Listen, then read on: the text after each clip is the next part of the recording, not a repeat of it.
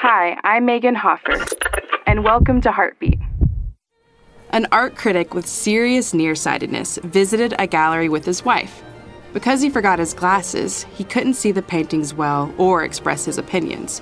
However, he approached what he thought was a full length portrait and criticized it despairingly, saying that the subject looked boring and ragged.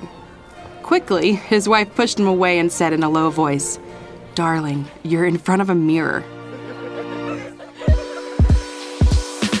Before we meet Christ, we're like that art critic, ready to criticize others. But Matthew chapter 7 says, Why do you look at the speck of sawdust in your brother's eye and pay no attention to the plank in your own? Today, God invites us to examine our spiritual condition, to remove our spiritual nearsightedness and live in harmony with others. Heartbeat is brought to you by the Salvation Army.